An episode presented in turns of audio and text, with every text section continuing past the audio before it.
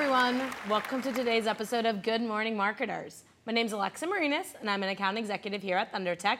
And my esteemed colleague to my left is Ms. Andrea Aber, an account manager here at ThunderTech. Today, we're going to be talking about the nuts and bolts of every marketing project the content.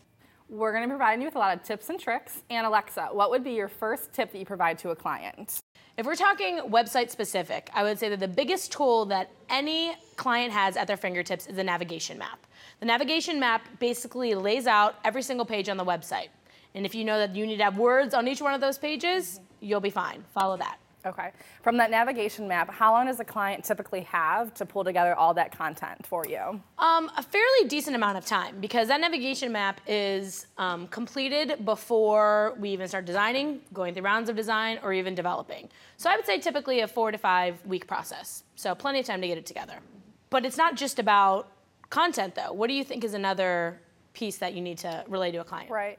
Well, a big portion of that content is also images. For us, it's really helpful if those specific images are laid out with the content. So within a Word document, we would like the client to really lay out the title of that image when they send it over to us so we know what image to pull together within that website for you. Yeah, it makes it a lot easier if the developer can just go through the document and say, all right, here's the content for the homepage and here's the image assigned to it. Exactly. So anything else that you would add to being a good tip for content installation or gathering? Well, I think one of the main focuses, one of the main things to focus for that content is that once a site goes live, the content can always be changed. So it doesn't matter if, yes, the client really wants it to be perfect, and we want it to be perfect as well for that client and for the users, but they really have to remember that, the that that content can change. So don't get stuck on one paragraph. Um, don't get stuck on the homepage because it can constantly be changing. Yeah. Is there a specific way that you would like to receive that content? Obviously, we've mentioned a Word document, but as far as number of paragraphs or bullet points? I think the best rule of thumb in regard to websites is trying to be as short and sweet as possible. Be very concise. Um, we don't need to have scrolling and scrolling and scrolling of a website page. You know, I would say a couple of paragraphs that get to the point, that show resources. You always want that call to action. So as long as we're conveying that in each page and making sure that the customer that's looking at the site knows what to do and where to go, you don't need to be overwordy. Right. Now, as far as the um, the call to action, um, what is the good place to put that on that website?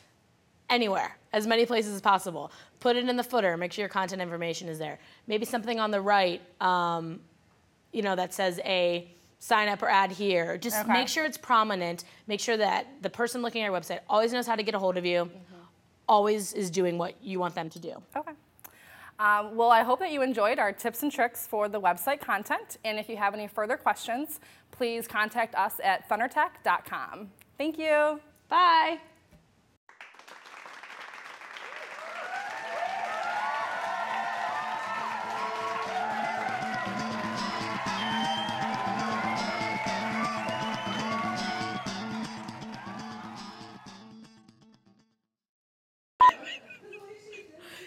Tips and tricks. Content. Why are you laughing? Why are you laughing? Yeah, like why are you laughing? It just it was not good. I know. I totally know why Meredith Vieira quit. and we're done. All right. ThunderTech.com.